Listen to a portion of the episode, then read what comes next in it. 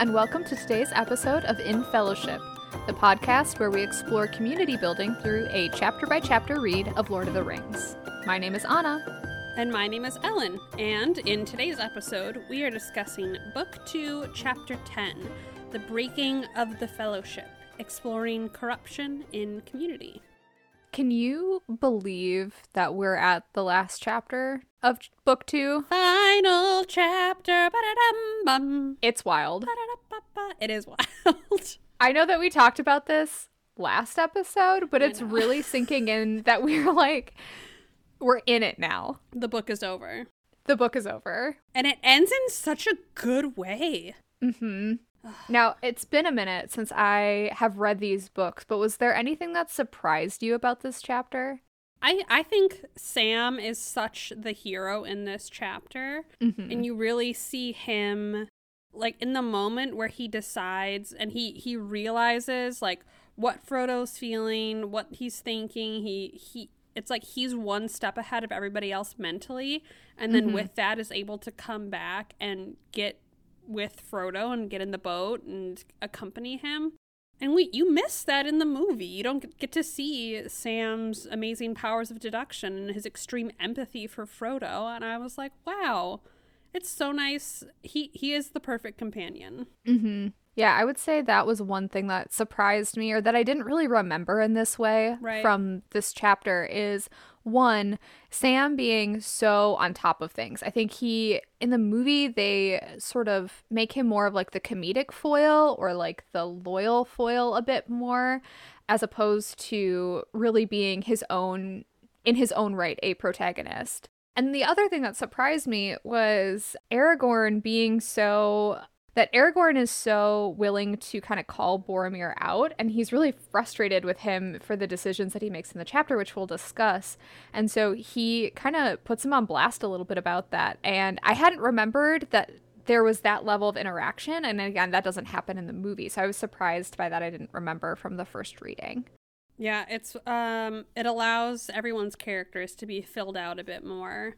Um, which is not surprising. Normally that's what the books do in comparison to the movie, but I like seeing Aragorn step into his his kingliness a little bit there and be like, I'm the leader and you you got a, you got something to say? Is that it? Is that all you want to say in this moment? Boromir's like, Mhm. yes, that's all I want to say. Sad Boromir. Sad Boromir. you did this. Yeah. Mm-hmm. There's very little pity for you, only accountability. Right.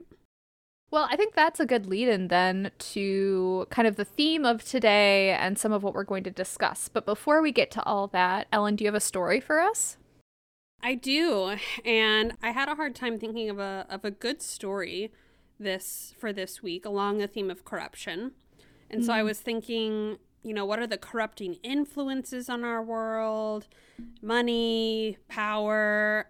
I, I kind of thought, you know, social media, that's something that sort of corrupts people and can corrupt their way of thinking.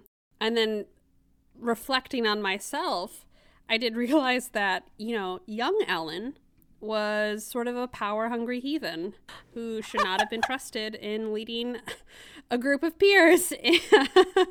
um, and so I thought about like some of the maybe more corrupt decisions I, I could have made as a, as a child. And but in the pursuing years, since really being an 11 year old tyrant, I have become more principled with one exception. We will talk about that today.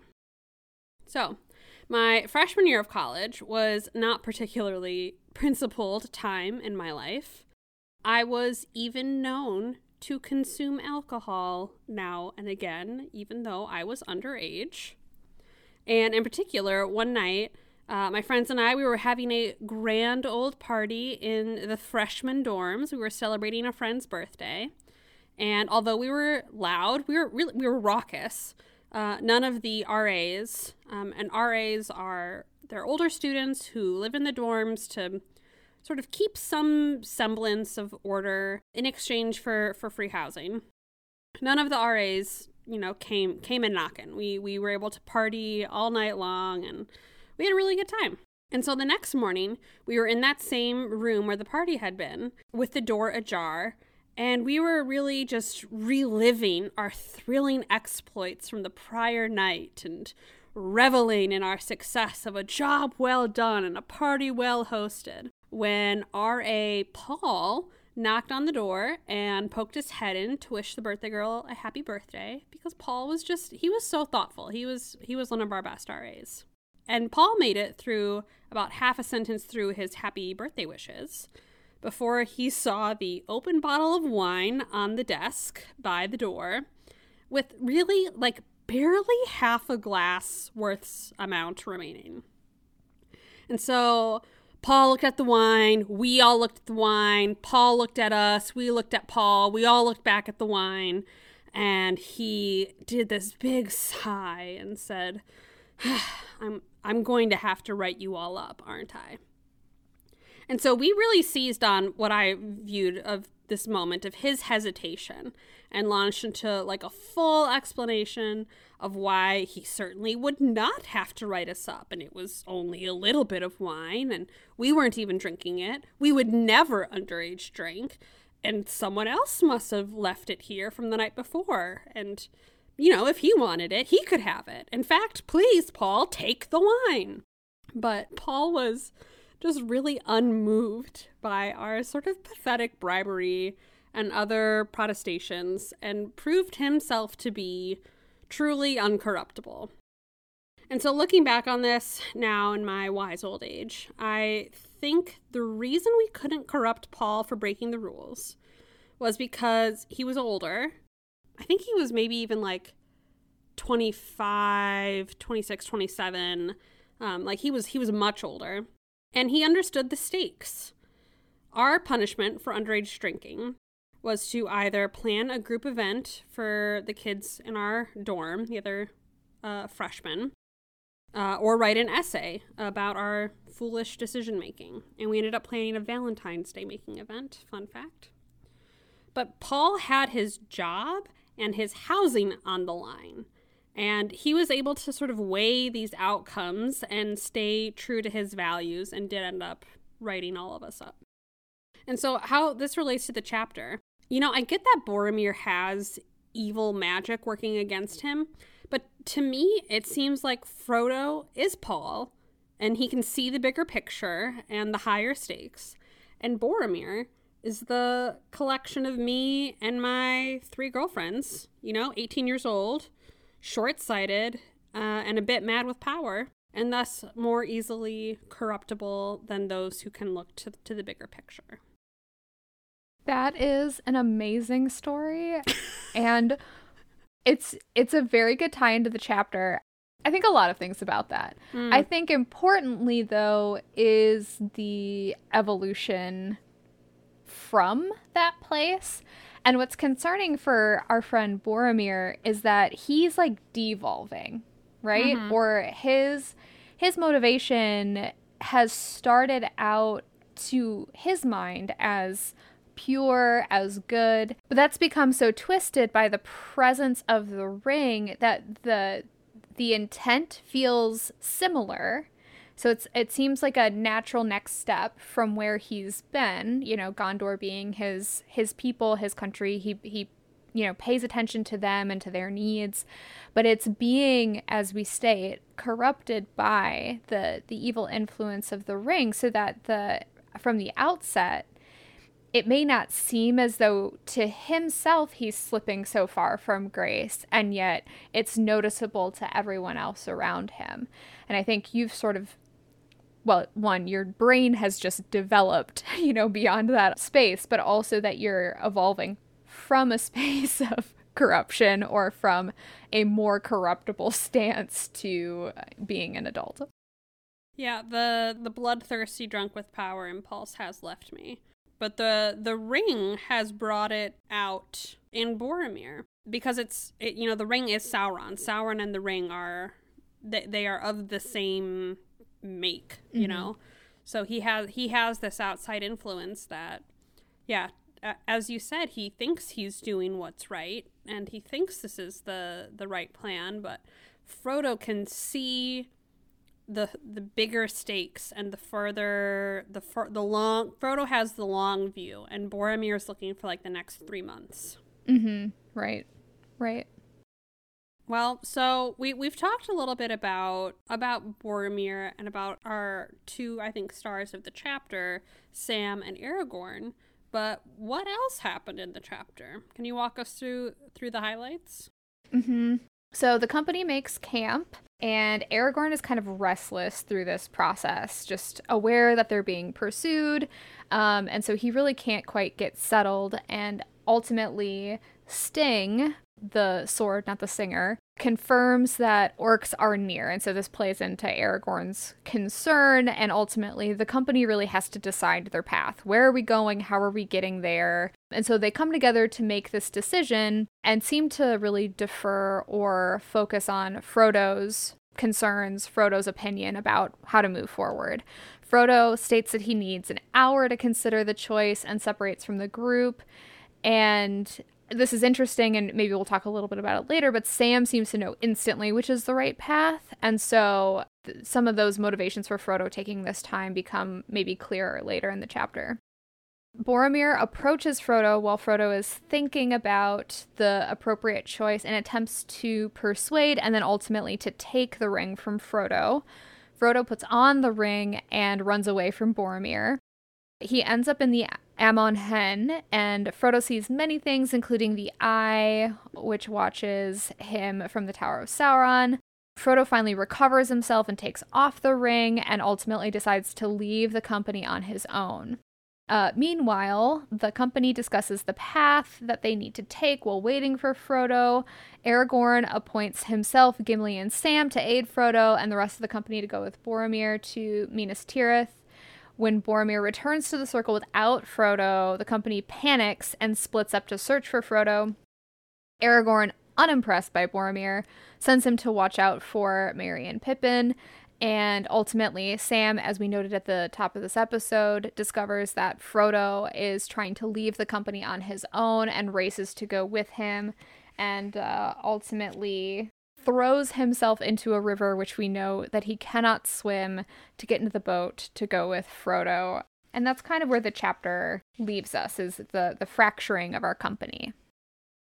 Yes, they are fractured, and I love the last line. Quote, then, shouldering their burdens, they set off, seeking a path that would bring them over the gray hills of the Emyn Muil and down into the land of shadow.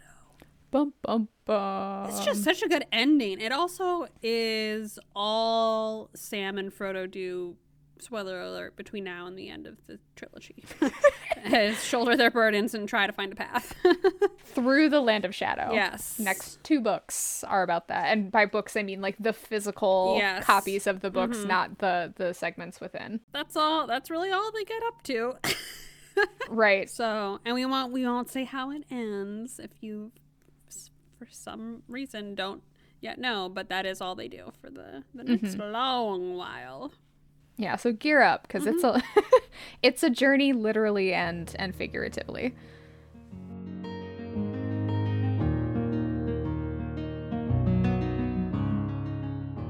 Okay, so that's what happened, the facts of the chapter, but where did you see examples of today's theme in the chapter? The first example I saw was during the the altercation between Boromir and Frodo before you know things really escalate. And Boromir is walking through Frodo but also sort of talking to himself what he hopes to achieve with the ring. And Frodo says, quote, "Were you not at the council?" Because we cannot use it, and what is done with it turns to evil. And this is just really driving home the fact again that the ring can only do evil. Like, goodness cannot be accomplished with this ring. And I, I tried to think of something in our world that I could use as a metaphor here and, you know, tie it back to but I couldn't. I couldn't think of anything. And then I was reading a bit on Tolkien and I learned that he hates allegory. So I was like, well, we're going to stop trying to look for deeper meaning on that one. And we will just agree that the ring turns everything it touches to evil. And then a couple pages later, on page 449, this is where Boromir really shows his corruption and his demeanor flips from friendly and a little bit crazy, and we're talking about my plans, to give it to me now, I will take it from you. And the exact quote here is Boromir is saying now in a softer voice, Why not get rid of it? Why not be free of your doubt and fear? You can lay the blame on me, if you will. You can say that I was too strong and took it by force. For I am too strong, you halfling, he cried, and suddenly he sprang over the stone and leapt at Frodo. His fair and pleasant face was hideously changed. A raging fire was in his eyes.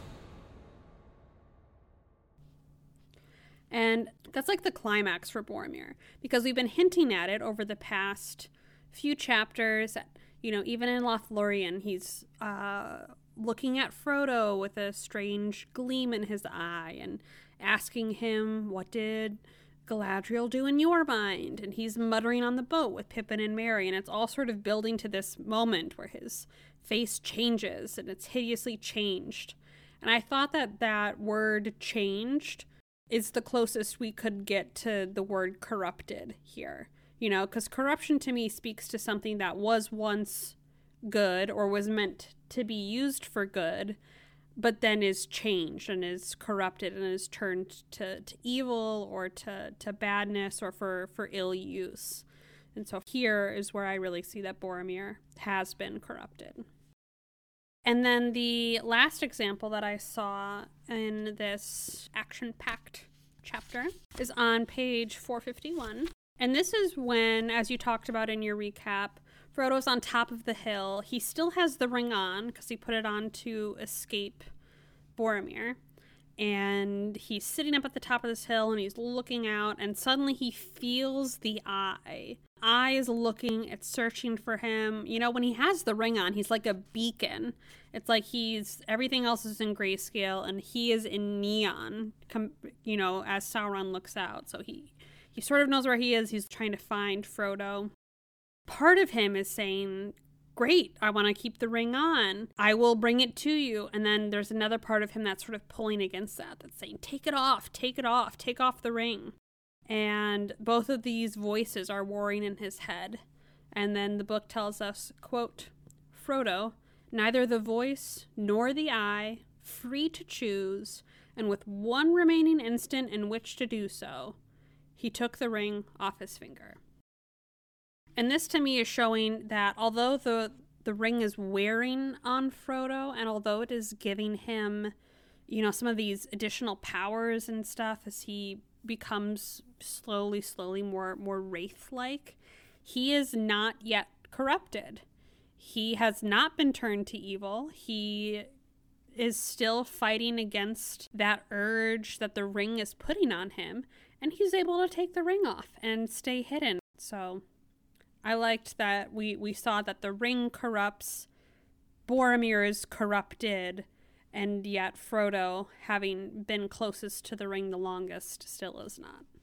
What do you make of Frodo's decision that shortly after this is when he decides that he's going to go go it alone, and um, he is not sure who he can trust, and the people that he trusts he cares too much about and so he sort of makes this decision to to go it alone. I'm wondering what you make of that decision given that of the next, you know, two books, Sam is the the outside force that reminds Frodo what is good and right in the world. He is throughout the rest of the books pretty uncorruptible what would it look like if Frodo doesn't have that? And and what does it mean to have a constant reminder of something good that's pretty stable um, when you're trying to make decisions like this? I think the ring is trying to get Frodo to go to Mordor by himself because then he's easier to catch. There is no force sort of holding him up, and it's just him and the ring walking closer and closer to Sauron. So I think that Sam coming, and then when Frodo realizes that he has to come because he's in the boat and can't say no to Sam, he is happy. He's like, "Oh yay, Sam! You know, I actually I am glad that you're coming." So that that's my hypothesis is that the ring wants Frodo to fail, and it, he would cert almost certainly fail if he were on his own without the touchstone of his Sam. Right. I think that's an interesting concept. I'm having a lot of thoughts. One is that I think we underestimate the power of influence we have over others and that the power of influence people have on us. And so to me, it seems like this chapter is reminding us that not one person can do something alone and to be mindful about who you keep in close confidence. And I think Frodo doesn't really make the choice here other than to be sort of amused or bemused by by Sam's loyalty. But I think Sam's choice here is one that's purely selfless and something that then really counteracts the or staves off the influence of the ring. And I think that's something that I'm thinking about mm, as I walk away mm-hmm. from this chapter is like, who's going to be the person or who are going to be the people that remind me to make the choice that staves off a ring's influence? Yeah, Sam really does make the selfless choice here. And we talked about it. Well, you, you mentioned it during your, your recap. Everyone else is discussing what to do. And literally nobody else is like, well, we should probably take the ring to Mordor everyone else was like, I would really rather not. Mm-hmm. And I would rather Frodo didn't either. But me, like, I'm done. I didn't say I would go any further, and I don't. I don't really want to. Which I I liked getting that insight and seeing that the rest of the the team is sort of they'll they're saying that they will go if they have to, but their support for the cause is flagging, even if their support for Frodo is not for Sam to make that completely selfless choice and go with him. It means a lot. It's heartwarming, and you want to look for those people in your own life. It feels also like the company kind of misunderstood this the assignment. Yes. Mm-hmm. That they're like they're already kind of done. Yeah. And if we remember, they have been through a lot, right? Like they've They've traveled up and back Caradhras. They've dealt with the Balrog and the death of a, a company, and they've journeyed past where many of them have been before. But knowing what we know about what's to come, this has been kind of the cushy part of the journey. Yeah. Mm-hmm. And to have people be like, mm, I'm out. this was more than I thought it was going to be. Yep. It is a little concerning given that there's so much left for them to do. Yeah, just you wait. We're about to we're about to get in it. Right. We about mm-hmm. to be all up in this evil. So mm-hmm. y'all had better like find some additional reserves because this is this is the beginning, not the end. And they do, and everyone and everyone pulls through, but I like that we get to see this moment of the the community support flagging a bit and um I think part of that is because they don't have a leader. Hmm. Frodo doesn't want to lead them to Mordor. Aragorn is also like, my destiny is not there. It is elsewhere. So he's not rallying the troops. Gandalf is gone. It's hard for the collective to get excited about something difficult without somebody to, to pump them up. If they would listen to Sam, Right. Sam, the motivational speaker, knows exactly what's going on. I know. Ugh, I just, I love the moments where he's reasoning through how Frodo is feeling and what he's thinking. And he's like, no, I don't think you got it right. I think this is what he's actually concerned about. And that he knows that the, the, the reason he asks for that time is more or less to process the the magnitude of the decision he's about to make and that Frodo is scared mm-hmm. of what's about to come and Sam is so attuned to that beyond anything else. It feels like Sam's superpower is his empathy where everybody else has all of these things that are tactical and advantageous to the group in that sense. it's Sam's empathy that ends up being the crucial component of the success of of Frodo, mm-hmm. at least in this moment and, and possibly in moments to come. Sam is the hero of this tale. Hot take. Hot take. Uh, this is now a Samwise Gamgee fan club. Yeah. And that's going to be the remainder of our conversation yes. as a podcast. Yes.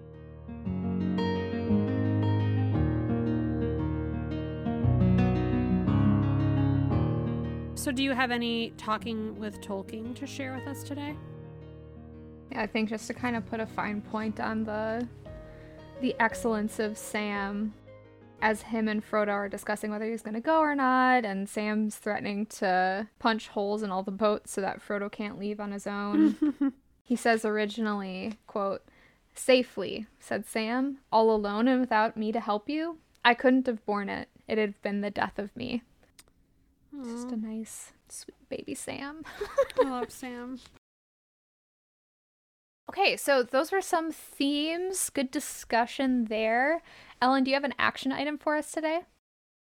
Yes. So for for my action item today, in our world, this real world that we're all inhabiting, we don't have a one ring to defeat as our corrupting influence.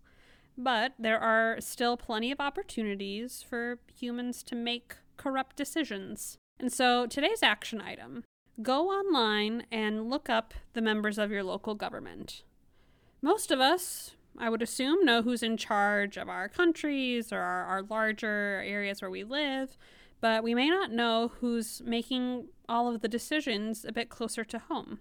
So look up a city council member or a school board member and become familiar with their stances, their actions, their positions. And because there's no way to fight corruption without accountability, you can either write them a letter saying what you like about what they're doing or what you wish they would do differently. Or, if you are eligible, go register to vote. Better yet, grab a friend and go register to vote together because we know that building strong relationships is the best way to strengthen your community. And in this case, hold people that are your representatives and your leaders to accountability. I love that. I love voting. We love voting. I mean, you you know this about me, but I love voting so much. And I'm thinking about this too. If you have capacity not only should you vote, but perhaps you should become a poll worker. Ooh. I did that for the very first time last year.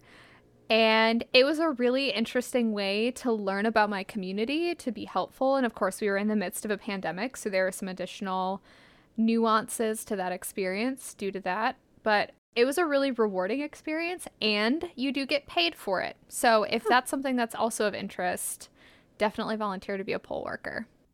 Wow, this is great. We have like a three point choose your own adventure, anti corruption, community building action item. Right. Choose what makes the mm-hmm. most sense for you, but certainly feel compelled to to make all three. Yes. If that's something that you're able to do. We love to see it.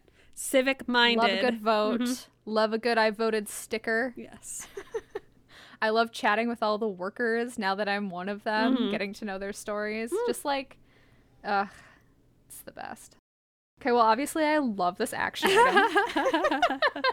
Thank you so much for reminding us that not only can we be can we be kind of uh, corruption monitors in our own life, but that we also have many of us options and avenues to do that for our community as well. Mm-hmm. And so to be really intentional about engaging in those spaces because when we are living in a community, when we are proximate to an issue, we are most likely to be able to identify reasonable solutions or solutions that best fit that concern. So establishing a good line of communication through these formal avenues like voting or through more of an informal avenue with emailing or calling, engaging those community members is a great way to make sure that you, are playing an active role in our collective. Today's podcast was brought to you by Sam Gamgee's Swim Lessons. Learn now before it's too late. Our music is by Robert Zahn and Simon Dom. If you have thoughts on today's episode or homework assignment, send us a voicemail or email at infellowshippodcast at gmail.com. You can leave us a review on Apple Podcasts or wherever you listen to podcasts. Remember to take care of your community, stay hydrated, and thank you for joining us today in fellowship.